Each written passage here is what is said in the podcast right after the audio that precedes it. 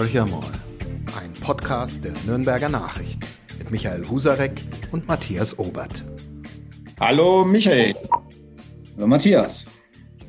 Ja, wir heute mit dem Podcast Horcher mal erneut mit einem sehr, sehr ernsten Thema. Ich hatte vor vier Wochen unsere Kollegin Ella Schindler schon mal zu Gast im Podcast. Äh, damals äh, hatte der Angriffskrieg auf die Ukraine gerade begonnen, also vor vier Wochen. Jetzt sind es, glaube ich, fünf Wochen Krieg, die wir erleben. Und ähm, Ella Schindler hat damals schon sehr eindringlich geschildert, was eigentlich in der Ukraine passiert. Ähm, wenn wir heute drauf schauen, auch wenn heute ist Mittwoch und es angeblich Signale gibt, dass ähm, es eine Annäherung geben würde.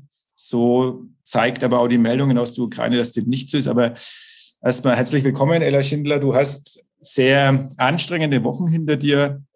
Vielleicht fangen wir einfach mal damit an, dass du erzählst, was in den letzten vier, fünf Wochen eigentlich so bei dir abgelaufen ist. Du hast einerseits ja Kontakt direkt nach Charkiw. Du bist engagiert im Partnerschaftsverein Charkiw Nürnberg.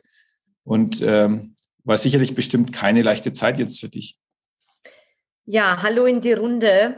Tatsächlich, die letzten zwei, äh, fünf Wochen waren für mich ähm, sehr arbeitsintensiv in jeder Hinsicht. Ich berichte für, für uns, für den Verlag Nürnberger Presse über die Geschehnisse vor Ort in der Ukraine. Mein Augenmerk liegt auf unserer Partnerstadt Kharkiv.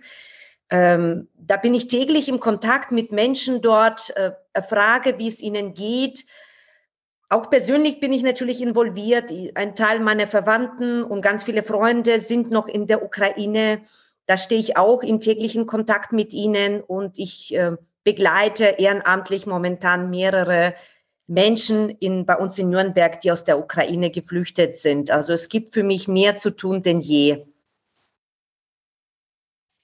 Dieser Krieg, wenn ich das so sagen darf, der ist ja zunächst mal für uns die wir weit weg sind, ein eher abstraktes Ereignis, bei dem wir natürlich emotional alle, ich glaube, das kann man so sagen, schon sehr, sehr betroffen sind. Aber Sie, Frau Schindler, kriegen das ja ganz, ganz anders mit, eben über tägliche Kontakte. Ein, ein Leben im Krieg ist für mich was Unvorstellbares. Ich hätte bis vor fünf Wochen auch einen äh, Angriffskrieg in Europa für schlicht unmöglich gehalten. Jetzt, jetzt gibt es ihn aufgrund von Putins äh, Aggression. Ähm, wie, wie ist es denn für die Menschen vor Ort? Wie, was sind so die Eindrücke? Woraus schöpfen die Hoffnung? Also ich stelle mir das ganz furchtbar vor, wenn ich, wenn ich in Kharkiv äh, momentan gefangen werde.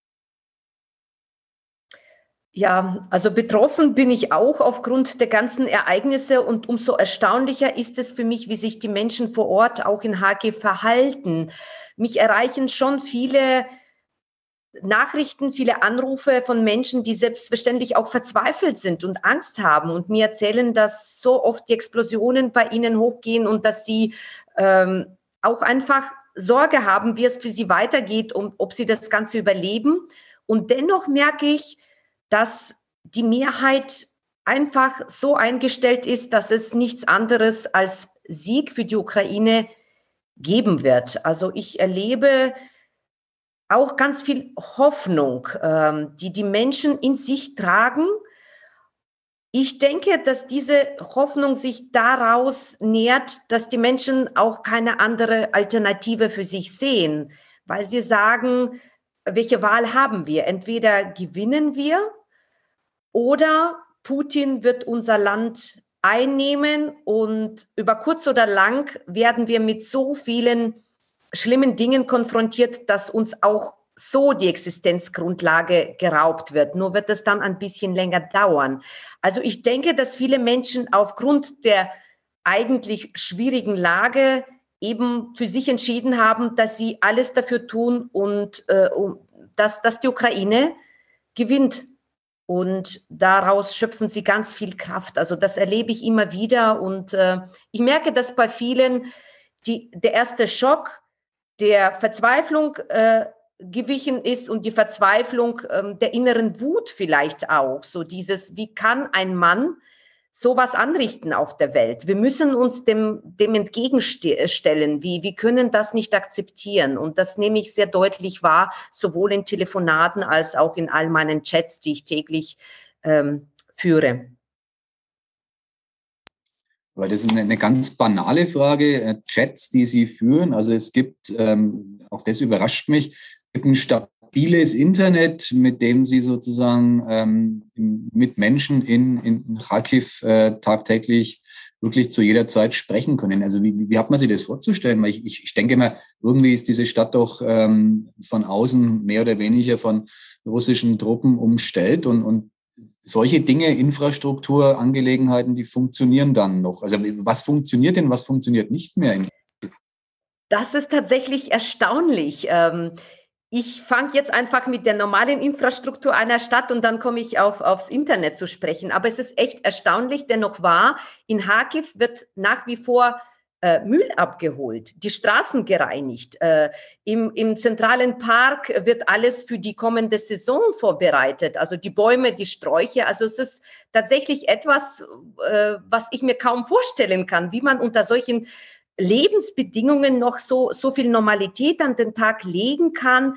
Aber die Menschen bemühen sich darum. Und äh, so oft auch über die Stadtverwaltung in Kharkiv vorher geschimpft wurde, momentan sind alle äh, voller Lobes äh, für die Stadtverwaltung, weil da tatsächlich vieles passiert. Also das muss man tatsächlich ähm, so sagen. Und was das Internet anbetrifft, diese Verbindung ist tatsächlich enorm wichtig. Sie hilft auch Menschen innerhalb der Stadt miteinander in Kontakt zu bleiben, weil in Kharkiv fahren die öffentlichen Verkehrsmittel nicht mehr. Mit dem Auto kommt man auch sehr, sehr schwer weg vom Fleck. Ähm, also es ist alles sehr, sehr schwierig und Internet ist tatsächlich der Weg, im Kontakt zu bleiben, aber auch den Kontakt nach außen zu halten, sowohl als auch um Kontakte und äh, Normalität im Leben selber aufrechtzuerhalten. In Kharkiv zum Beispiel wurden seit diesem Montag wieder die Lehrveranstaltungen an den Hochschulen, an der Karasin-Universität, an der größten Universität Kharkivs mit rund 20.000 Studierenden wieder aufgenommen. Also die Studierende, soweit sie es überhaupt können, nutzen tatsächlich jetzt das Internet, um an den Vorlesungen teilzunehmen. Und ich kenne auch zwei ähm, Lehrkräfte, zwei Professorinnen, die ge gerade in Nürnberg sind, die hierher ge geflohen sind, aber von hier aus ähm, ihre Studierende in Kharkiv unterrichten. Also das finde ich schon sehr erstaunlich. Man muss auch dazu sagen, dass in der Ukraine auch ähm, was Online-Lehre anbetrifft, dass dieser Bereich viel besser ausgebaut war in der Corona-Zeit als bei uns in Deutschland. Also das funktionierte weitgehend sehr gut und die Menschen versuchen auch hier an diese Erfahrung anzuknüpfen und so viel Realität oder die, die Normalität äh, in der Realität ähm, zu, zu, sich zu ermöglichen, wie es nur geht. Das ist schon sehr beeindruckend, wenn man von dir hört, dass die Menschen versuchen, ein Stück weit Normalität aufrechtzuerhalten. Ähm, du hast aber auch gerade gesagt, dass die zwei Professorinnen äh, jetzt in Nürnberg sind, nach Nürnberg geflüchtet sind, weil das wäre für mich so ein bisschen auch die Frage, wer ist denn überhaupt noch in Charkiw? Wir haben, also was ich gelesen habe, sind, glaube ich, inzwischen vier Millionen Ukrainer äh, geflüchtet oder auf der Flucht. Ähm, auch wenn Sie selber natürlich sagen, Sie, Sie sind jetzt mal weg, aber Sie wollen ja zurück. Und was ich auch gelesen habe, ich glaube, Männer, die zwischen 18 und 60 sind, dürfen ja das Land nicht verlassen. Das heißt, für mich schon so die Frage, wer bleibt dann eigentlich und ähm, was ist die Motivation, tatsächlich in einer Stadt zu bleiben? Ist es sozusagen nur aus der Not rausgeboren, dass man nicht rauskommt? Oder ist es auch so ein gewisser Trotz, der vorhanden ist, weil jede Nacht oder jeden Tag bombardiert zu werden, nachts auf jeden Fall, ähm, das ist ja nichts, wo man jetzt sagt, ähm, da halte ich jetzt einfach mal durch und es ist ähm, ja, irgendwann mal beendet, weil ein Ende ist nicht, noch nicht abzusehen. In der Tat, Matthias, also auf die Frage kann ich jetzt auch nicht äh, mit einem Satz antworten. Die Gründe sind unterschiedlich. In Kharkiv äh, gehen die Zahlen etwas auseinander.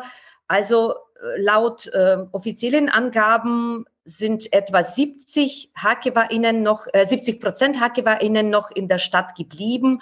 Manche sprechen davon, dass bis zur Hälfte der Bevölkerung inzwischen außerhalb der Stadt sind. Das heißt nicht, dass alle äh, Richtung Westeuropa geflohen sind, sondern manche verteilen sich in benachbarten Gebieten oder in der Westukraine. Aber so ungefähr zwischen, sage ich mal, zwischen 30 und 50 Prozent der HKWinnen sind nicht in der Stadt. Wer bleibt jetzt? Ähm, auch dafür gibt es unterschiedliche Gründe. Darunter sind Menschen, die tatsächlich für sich Schwierigkeiten sehen, in, zu fliehen, zum Beispiel auch Menschen mit Behinderung. Äh, wenn jemand schlecht zu Fuß ist, selbst wenn er mit dem Zug irgendwie rausfährt, man hört immer wieder, dass äh, Geflohene auch teilweise, wenn sie äh, in den Westen wollen, lange Strecken zu Fuß zurücklegen müssen. Viele sagen, das schaffe ich einfach körperlich nicht. Ähm, es gibt Menschen, die ihre Eltern nicht, alte Eltern, also ältere Menschen nicht zurücklassen wollen. Es gibt Frauen, die sagen, ich kann meinen Mann oder meinen Sohn, der jetzt gerade 18 geworden ist, nicht alleine lassen. Ähm, es gibt viele Gründe, warum jemand bleibt. Und natürlich gibt es auch viele Menschen, die einfach sagen, ich kenne auch einige, die sagen, es ist mein Land. Ich gehe hier nicht weg. Äh, dieses Land ist mein Land. Warum soll ich hier weg? Die Gründe oder die Entscheidung, gehe ich oder bleibe ich, ist sehr, sehr schwierig. Wir können nur froh sein, dass wir diese Entscheidung nicht treffen müssen. Das hat eine große Dimension äh, wirtschaftlich. Auch diese Frage, ich äh, verlasse meine Wohnung. Was passiert damit? Wird es ausgeplündert äh, oder auch nicht? Ähm, gut, es kann sein, dass die Bombe drauf fällt und sowieso alles platt gemacht wird. Aber diese Gründe sind mit dabei. Die ethischen Gründe, natürlich die moralischen Gründe auch. Ähm, diese Frage, unterstütze ich die Menschen vor Ort oder versuche ich tatsächlich meine Kinder zu schützen, ja, und versuche ihnen zumindest äh, ein bisschen mehr äh, Frieden zu geben. Das sind schwierige Entscheidungen und ähm, es steht mir nicht zu, darüber Urteil zu fällen. Ich kann nur sagen, ich bin froh, dass ich nicht in, in diese Situation stecke und so eine Entscheidung treffen müsste. Wir haben gerade einen Satz gesagt, ähm, ein Motiv, ich lasse mein Land nicht im Stich. Das ist ja, glaube ich, genau diese Thematik, die äh, Wladimir Putin gnadenlos unterschätzt hat, dass die, die Ukrainer und die Ukrainerinnen eben schlicht ähm, eine enorme Verbundenheit mit, mit ihrem Land verspüren und buchstäblich ähm, bis zum Lebensende bereit sind, auch dafür zu kämpfen. Jetzt sind Sie ähm, lange in dem Land gewesen, kennen die Strukturen mich hat als jemand, der sehr weit weg ist, total überrascht, dass es dieses extreme Bewusstsein, diese innere Solidarität, diesen, diesen Kampfeswillen in der ausgeprägten Form gibt. War das für Sie klar, dass es so ist, oder war das in, in, in dieser, wie soll man sagen, geballten Form dann für Sie auch eine Überraschung, wie, wie, wie die Ukrainer und Ukrainerinnen setzen? Also ein bisschen habe ich damit gerechnet, aber in dem Ausmaß auch nicht. Also insofern bin ich auch durchaus überrascht. Ähm, ich denke, wie man sich das erklären kann, ähm, ich sage immer, die Ukrainerinnen waren schon immer sehr bedroht. Also die Ukraine hat bis vor 30 Jahren keine eigene, als eigener Staat hat, hat es die Ukraine vor, bis vor 31 Jahren nicht gegeben. Die Ukraine war schon immer verteilt durch verschiedene Mächte, durch Außeneinflüsse und ähm, das hat die Mentalität der Menschen geprägt, dieses, wir müssen auf uns Acht geben, wir müssen aufpassen, dass wir nicht ähm, ausgelöscht werden, sage ich jetzt mal so. Und ich denke, das sitzt in, in, in den Menschen tief drin, so dieses, wir müssen irgendwie dafür sorgen, dass es uns weitergibt. Und das, äh, so erkläre ich mir das, dass die Menschen dann tatsächlich sich entscheiden, diesen Kampf gegen Russland zu führen. Da würde ich mal anschließen wollen. Ähm, das, das ist sicherlich richtig, wie du das gerade geschildert hast, äh, dass die Ukraine ja lange Zeit eigentlich immer so ein aufgeteiltes Land war und auch ja von den Russen zum Teil besetzt, in verschiedensten Konstellationen ja auch, äh, die, die dort Macht ausgeübt haben. Ähm, aber wenn man jetzt, und das, das, wenn man das mal sich vor Augen führt, dann wird es ja eigentlich noch schwieriger, eine Perspektive zu sehen, wie diese Auseinandersetzung, dieser Überfall auf die Ukraine, wie das enden soll.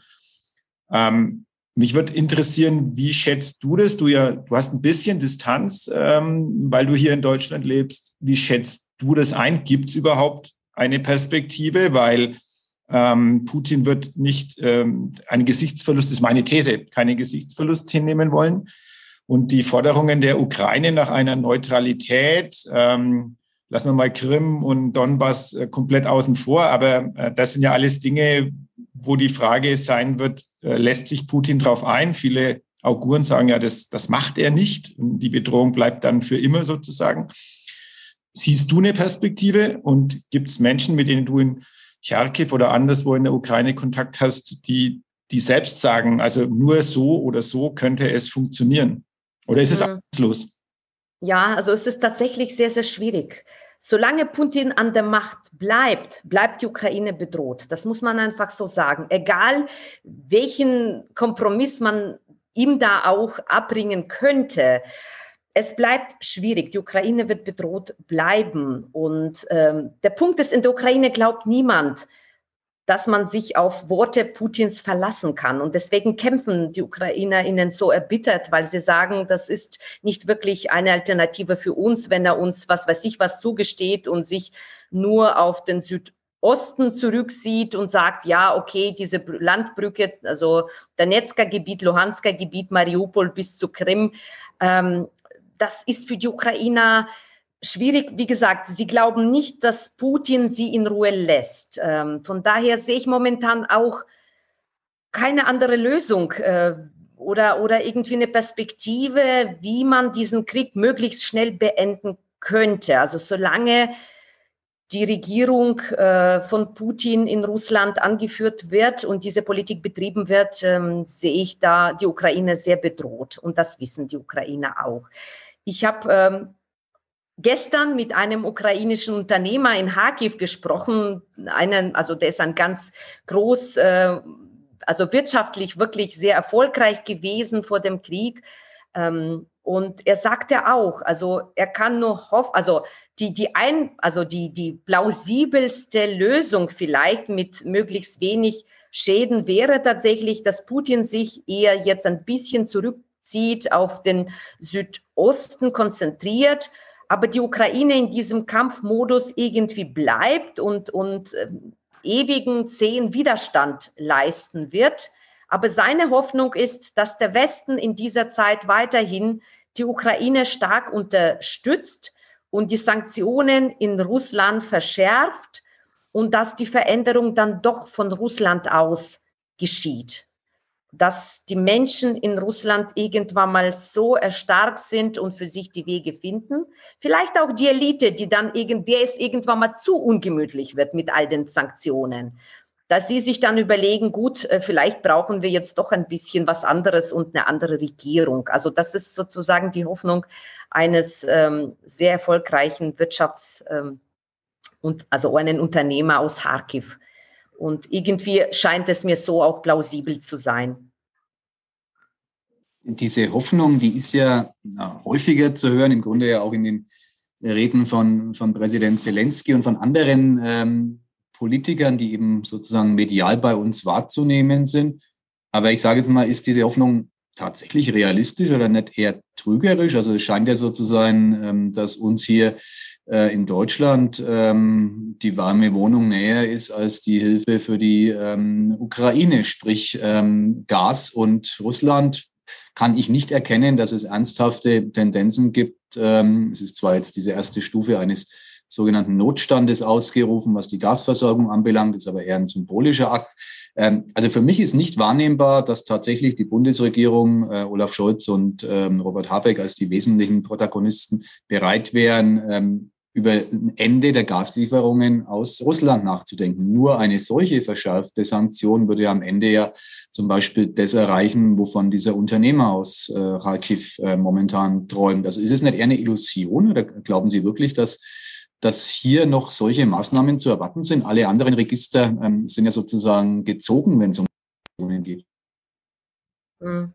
Also ich hoffe sehr auf den gesunden Menschenverstand im Westen und die aktuelle Situation lässt mich schier verzweifeln. Wie soll ich Menschen in Kharkiv, die mir sagen, heute es, es, ich habe, ich höre nur Explosionen, Ella. Wie soll ich ihnen vermitteln, Entschuldigung, wir im Westen, die zwei Autos pro Familie haben, haben ein bisschen Angst, dass Benzin hier zu teuer wird. Deswegen können wir euch nicht ordentlich helfen. Also das kommt mir doch gar nicht über die Lippen. Ich finde das, äh, also für mich ist es so bitter, so schmerzhaft zu erleben, wie, wie, wie schlimm die Situation für die Menschen in der Ukraine ist. Und ich sitze hier im Westen und muss ihnen vermitteln, nee, noch stärkere Sanktionen, da haben wir zu sehr Angst vor äh, Rezession bei uns im Westen. Wir sind jetzt schon in Augen vieler Menschen in Osteuropa so unfassbar reich. Wir sind so unfassbar reich und äh, knausern dann noch um ein paar Euros mehr oder weniger für, für, für die Heizkosten oder was oder fürs Benzin. Das ist für mich äh, eigentlich eine ganz komische Sache. Wir stehen für demokratische Werte, aber irgendwie scheint es so zu sein, dass Geld dann doch die Welt regiert.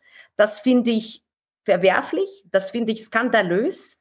Und ich hoffe einfach auf den gesunden Menschenverstand auch in der Regierung, weil ich sage, der Krieg wird uns kosten und zwar noch mehr. Wir haben nicht geschafft, vor acht Jahren die Signale zu erkennen. Wir zahlen jetzt schon diesen Preis für unsere Abhängigkeit vom russischen Gas und Öl. Und die Kosten werden steigen, je länger wir brauchen, um wirklich, wirklich sehr strikt zu reagieren. Denn je länger der Krieg dauern wird, desto mehr Geflüchtete werden kommen. Wenn wir nicht wollen, hier für Hunderttausende, wie hier äh, wie unser äh, Bundeskanzler gesagt hat, ähm, wir, wir werden Hunderttausende Arbeitslose haben, wenn wir jetzt tatsächlich alle Verbindungen nach Russland wirtschaftlicher Art kappen. Ich sage, wir werden noch mehr Hunderttausende und Millionen Geflüchtete haben, für die wir auch werden aufkommen müssen, weil es unsere moralische Verpflichtung ist. Wir werden noch mehr zahlen. Wir werden auch die Ukraine nach dem Krieg aufbauen müssen. Und mit jedem Tag wird immer mehr zerstört. Also ich bin keine Volkswirtin. Aber wenn ich das so überblicke, dann sehe ich schon sehr viele Kosten auf uns zurollen, wenn wir nicht versuchen, diesem Mann im Kreml Einheit zu gebieten. Also wenn wir nicht versuchen, ihn in irgendeine Form, und sei es wenigstens wirtschaftlich, richtig zu, zu stoppen. Denn äh, wie gesagt, die Kosten werden auf uns zukommen. Wir waren oft naiv und es ist überhaupt ähm, auch geopolitisch. In welcher Lage sind wir? Es ist ein Mann, vor dem alle Angst haben. Und wir leben jetzt schon in einer unsicheren Zeit. Und äh, Putin wird alle Wege nutzen, den Westen zu destabilisieren. Durch seine Propaganda, die sehr erfolgreich war, die bei einigen russischsprachigen Menschen auch hier im Westen ja gut gefruchtet ist, muss man leider so sagen. Also er wird alle Wege nutzen, um unsere Gesellschaft, unsere demokratische Vorstellung von unserem Leben durcheinander zu bringen. Und es wird uns enorme Kraftanstrengungen kosten, das in, ins Gleichgewicht irgendwie immer wieder zu bringen. Das wird Geld kosten. So oder so. Wir kommen aus der Nummer nicht mehr billig heraus. Also das ist abgesehen von den ethischen äh, Überlegungen, aber auch wirtschaftlich sehe ich da große Kosten auf uns zukommen. Von daher wäre es nur ratsam, wenn unsere Regierung ein bisschen entschlossener reagieren würde. Eindrucksvolles Plädoyer. Ich kann mich dem ehrlich gesagt nur anschließen. Ich halte es auch für skandalös, dass wir ähm, mit Blick auf wirtschaftliche Begründungen und unsere Komfortzone, in der wir uns alle bewegen, ähm, es nicht schaffen, diesen Gasboykott endlich umzusetzen. Aber es ist dafür ansatzweise, muss man mal ganz klar so sagen, nicht mal ansatzweise eine politische Mehrheit im Deutschen Bundestag zu finden, halte ich für ein Ausdruck starker Lobbyarbeit einerseits, ähm, die betrieben wird, erfolgreich betrieben wird und halte ich andererseits für moralisch hochgradig verwerflich. Jetzt werden wir beide, Frau Schindler und ich, das Problem nicht lösen. Das wird so bleiben, ist meine These. Es wird keinen Gasboykott geben. Wir äh, machen dafür eine Solidaritätsveranstaltung nach der anderen. Ich überspitze jetzt mal und meine das gar nicht so böse, wie es vielleicht klingt. Ähm, worin liegt denn der tiefere Nutzen? Wir in Nürnberg versammeln uns beispielsweise am 2. April zu einer Kundgebung hier wieder, die natürlich ähm, ja, die ukrainischen Interessen in den Mittelpunkt rückt und äh, Mitgefühl versichert. Äh, bringt es wirklich was? Jetzt mal, äh, ich weiß, das ist eine leicht provokative Frage. Also ist, ist das in irgendeiner Form sinnstiftend, wenn ich da hingehe und äh, gehe ich zwei Stunden später nach Hause und drehe die Heizung auf fünf? Also die Heizung auf fünf drehen ist vielleicht nicht die logische Konsequenz, aber zu Demo gehen ist auf jeden Fall ratsam. Ähm, das sage ich nicht ganz, sage ich nicht ganz unparteiisch. Ich bin ja im Vorstand des Partnerschaftsvereins Nürnberg, Heikip Nürnberg aktiv und wir sind Mitveranstalterin dieser Veranstaltung und ich werde da eine Rede halten. Ich möchte Menschen aus Hakif durch mich eine Stimme geben, auch hier. Es ist sinnvoll, weil da sind die Bilder, die ich dann sofort nach Hakif schicke und alle anderen, die daran teilnehmen und Beziehungen zu Ukraine haben, werden es auch tun. Und das sagen mir die Menschen in der Ukraine auch, dass, dass es ihnen auch irgendwie Mut macht und Hoffnung gibt, dass die Welt sie nicht vergisst. Also es ist enorm wichtig, alle Wege zu nutzen, um ähm, solidarisch zu sein mit einem Land, das eben angegriffen wird um äh, Menschen zu helfen aus der Ukraine, in der Ukraine. Also alles hilft, jedes Zeichen, so klein es ist, ist es ist auch wichtig. Ähm, von daher auch Demos sind wichtig. Aber wichtig ist auch tatsächlich, wenn man die Meinung vertritt, äh, die Politik äh, macht sich zu bequem, tatsächlich auch Politikdruck zu machen. Es sind ganz viele Wählerstimmen. Ich möchte noch mal darauf hinweisen, auch ich habe eine Wählerstimme, ja. Und äh, ich überlege mir dann dreimal, wo ich mein Kreuzchen setze, nächstes Mal, bei all den Enttäuschungen, die ich jetzt erlebe, die die deutsche Politik macht. Und das ist auch ein Fehler. Es gibt ganz viele Menschen, die Bezug zu Osteuropa haben, die äh, ganz klar sich für die Ukraine oder für, ja, sich zur Ukraine bekennen, dazu dass dieses Land eben in einem Krieg äh, steckt, ähm, das es nicht verursacht hat. Und die Politik versäumt vielleicht auch diese Chance, diese Menschen mitzunehmen. Also wenn dann viele sich enttäuscht zeigen von dem, was jetzt passiert. Ich möchte daran erinnern, dass in Deutschland die größte Einwanderungsgruppe ist die Gruppe der russischsprachigen. Und die Putin-Versteher darunter, die Putin-Versteher sind darunter nur eine kleine Mehrheit äh, die, die kleine, Entschuldigung, kleine Minderheit. Die Mehrheit tickt anders. Und diese Mehrheit, der geht's noch näher als allen anderen hier, das, was in der Ukraine passiert. Und ähm, auch in dieser Hinsicht kann ich sagen, liebe PolitikerInnen, bitte denkt auch an diese Gruppe. Das, was ihr jetzt tut, wird auch in dieser Hinsicht vielleicht Konsequenzen haben bei der nächsten Wahl. Liebe Ella, man kann auf jeden Fall sagen, dass du mit aller Vehemenz ähm, für dein Volk mit eintrittst und das auch sehr deutlich zum Ausdruck bringst. Ähm, ich denke, es ist auch wichtig, daran zu erinnern, dass das Wählerstimmen sind. Auf der anderen Seite erlebt ihr oder du ja auch eine unglaubliche Hilfs- Welle, ähm, auch an eine unglaubliche Spendenbereitschaft. Ähm, ihr, ihr, habt äh, gesagt, dass auch die Summen, die jetzt auf dem Konto des Partnerschaftsvereins eingegangen sind, und man kann natürlich jederzeit gerne noch spenden. Geld äh, ist, glaube ich, im Moment auch ein ganz, ganz probates Mittel und ähm, weil ihr dann die Waren einkaufen könnt, die in, in Charkiw und vielleicht auch anderswo benötigt werden und auch für den sicheren Transport sorgen könnt. Also insofern ähm, kann man gerne nochmal dazu aufrufen, auch weiterhin an euch zu spenden. Aber vielleicht schilderst du auch für unsere Zuhörer nochmal ganz kurz, was ihr konkret macht, was ihr eingekauft habt, welche Summen da eigentlich auch inzwischen schon umgesetzt werden. Also ich will jetzt nicht ablenken äh, von der Untätigkeit der Politik, aber ich glaube, man muss auch ein bisschen darüber sprechen, was die Bürgerinnen und Bürger nicht nur aus Nürnberg, sondern aus der ganzen Region und in ganz Deutschland auch bereit sind, dafür zu geben, um ähm, der Ukraine oder den, den Menschen, die dort in, in schrecklichen Verhältnissen leben müssen, ähm, eine kleine Hilfe anzubieten und vielleicht auch ein kleines Licht der Hoffnung damit auszusenden. Ja, was den Partnerschaftsverein HKIP Nürnberg anbetrifft, da liegt unser Schwerpunkt tatsächlich auf der direkten Hilfe für die Stadt HKIP, für die Menschen dort. Und wir erleben tatsächlich Unfassbares. Wir haben schon über eine Million Euro an Spenden gesammelt. Private Personen und Firmen sind so engagiert dabei. Also das, das überwältigt uns auch und das finden wir natürlich ganz, ganz toll es ist schon einiges geschehen. Wir haben die ersten Wochen nach HGF Geld überwiesen, weil unsere Partnerorganisationen vor Ort noch bei ähm, ja, Großunternehmen noch sozusagen Lebensmittel und Hygieneartikel bestellen konnten und so Lebenspakete packen konnten und verteilen konnten in der Stadt. Aber wie gesagt, die Versorgungslage wird immer kritischer. Deswegen hat äh, der äh, Partnerschaftsverein in Zusammenarbeit mit der Stadt Nürnberg. Also da funktioniert die Zusammenarbeit auch ganz, ganz klasse, muss ich sagen. Wir haben jetzt äh, diesen, an diesem Montag einen Hilfstransport auf Schienen nach Hagiv geschickt. Also das sind Waren im Wert von über 230.000 Euro, also Lebensmittel, Hygieneartikel, Medikamente, Ausrüstung für die Feuerwehr. Also unsere Hoffnung ist, dass es so in Pi mal Daumen zehn Tagen in Hagiv ankommen wird und unsere Partnerorganisationen und die Stadt Kharkiv eben die Produkte an Bedürftige verteilen können. Also das ist sozusagen direkte Hilfe für Kharkiv.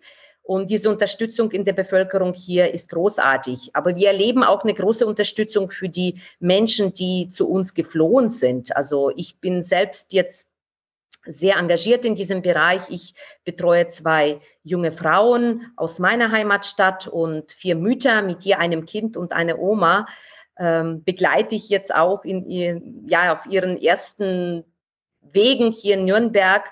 Und es ist schon klasse, was alles läuft. Also wie ja, wie die Menschen sich solidarisch auch mit diesen Menschen zeigen, also sich ihre ja, Wohnungen öffnen äh, oder auch, also ich habe eine Freundin, äh, Swantje Künzel, der schicke ich nur eine Liste und die stellt mir alles zusammen, die aktiviert ihre Netzwerke und alle Sachen, die diese vier Mütter, die ich begleite, äh, brauchen, organisiert sie mir. Also ich habe schon klein, einen kleinen Helferkreis und wie gesagt, es gibt viele Menschen, die auch privat so kleine Helferkreise gegründet haben. Und ähm, diese Hilfe ist überwältigend.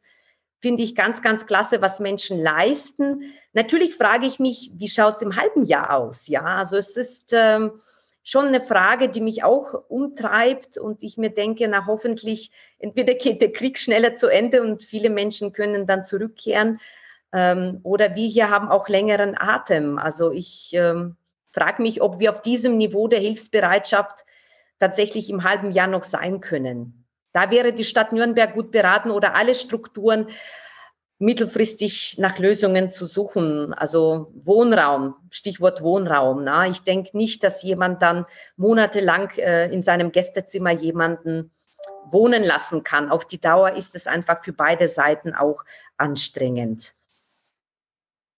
Das ist eine super spannende Frage, die die, die mich zum sehr scheinbar banalen Thema, das aber, glaube ich, keines ist, überleitet. Die ersten Kinder tauchen jetzt in den Schulen auf, die ersten Kinder von äh, Geflüchteten aus der äh, Ukraine. Da gibt es ja eine Debatte, die finde ich ja, schwierig. Ähm, mir mangelt es da am, am Wissen wie weit muss die Integration äh, sozusagen voranschreiten und wie sehr soll die Verwurzelung zur eigentlichen Heimatkultur aufrechterhalten werden? Also was ist da gut und schlecht, was ist richtig und was ist falsch und, und wer entscheidet darüber? Also was ist da so Ihre Erfahrung? Ähm, einerseits müssen die Kinder, finde ich, beschäftigt werden, im Sinne von beschult, halte ich für absolut richtig. Andererseits wenn die jetzt in einem halben Jahr alle perfekt Deutsch können und sozusagen jede Wurzel verloren haben, ähm, wäre es vielleicht auch der falsche Weg. Also wie, wie ist da momentan der Stand der Diskussion? Was erleben Sie da aus Ihrem Umfeld?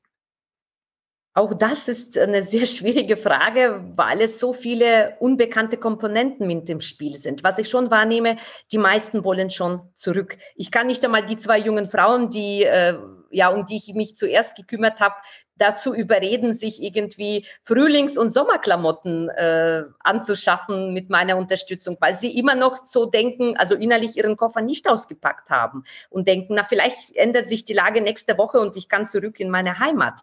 Es ist tatsächlich schwierig, hier die richtige Entscheidung zu treffen. Die gibt's nicht, weil wir nicht wissen, bleiben die Menschen nur zwei Monate, bleiben sie ein Jahr, wie lang wird's gehen? Ich kann nur sagen, am Beispiel der vier Frauen, die ich jetzt ehrenamtlich begleite, darunter sind auch zwei Mütter mit schulpflichtigen Kindern, die sind jetzt in die Schule gekommen. Ein Kind in einer Regelklasse in der Grundschule, ein Kind in die sogenannte Deutschklasse, aber auch im Rahmen einer Grundschule.